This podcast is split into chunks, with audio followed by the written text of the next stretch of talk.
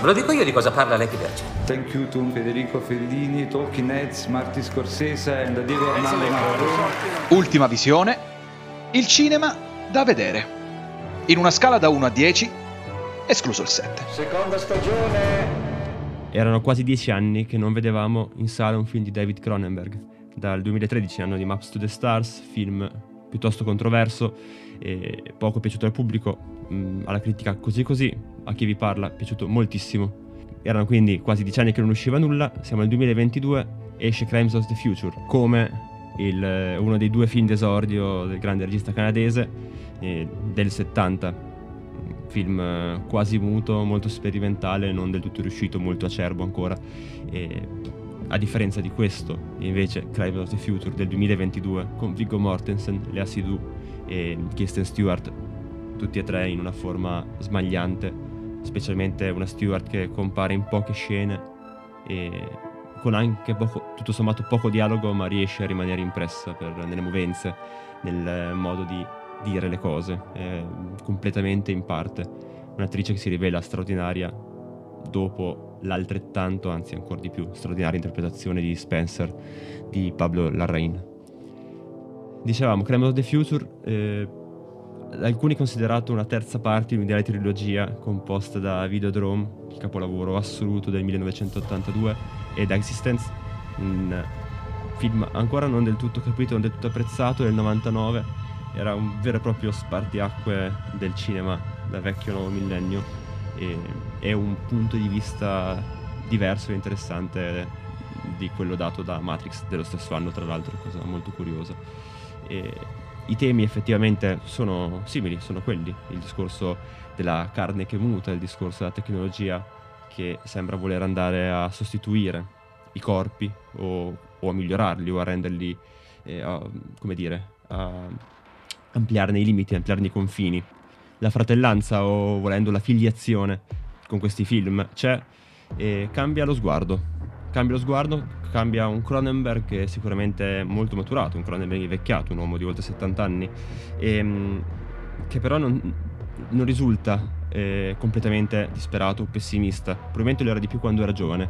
E Crimes of the Future sembra essere invece un, una ode al corpo che muta, al corpo che si adatta, al corpo come macchina eh, che riesce ad andare anche oltre la tecnologia, anche oltre i limiti delle tecnologie. E questi organi che si ricreano, queste persone, siamo in un mondo in cui il, do- il dolore non esiste più, quindi eh, gente che, che, che, che estremizza anche la chirurgia estetica e la utilizza come forma d'arte, è anche interessante questo discorso del, eh, nel momento in cui tutto è già stato riprodotto, la nuova arte diventa il corpo. Anche qua è un argomento trattato già ampiamente in passato, eh, basti vedere anche Sono Inseparabili, che è un grande film di Cronenberg, lontano dall'idea che, sia, che ha la gente di Cronenberg, ma tant'è. È un film sicuramente non per tutti, piuttosto estremo anche in ciò che mostra, senza compiacimento, con una freddezza che da un lato è, è ammirevole perché non cerca lo shock, eh, mostra tutto come se fosse normale e dall'altro può eh, sicuramente allontanare lo spettatore e anche il modo appunto freddo eh, non solo di girare le scene più, più, estreme ma anche i dialoghi, dialoghi che spesso sono eh, pesanti, sono dialoghi complessi, dialoghi che sembrano che ti vogliono dire qualcosa di fondamentale nello sviluppo della trama quando in realtà tutto ciò che serve capire lo si vede. Non è, non è, un film, non è un giallo, nonostante ci sia una piccola apertura poliziesca.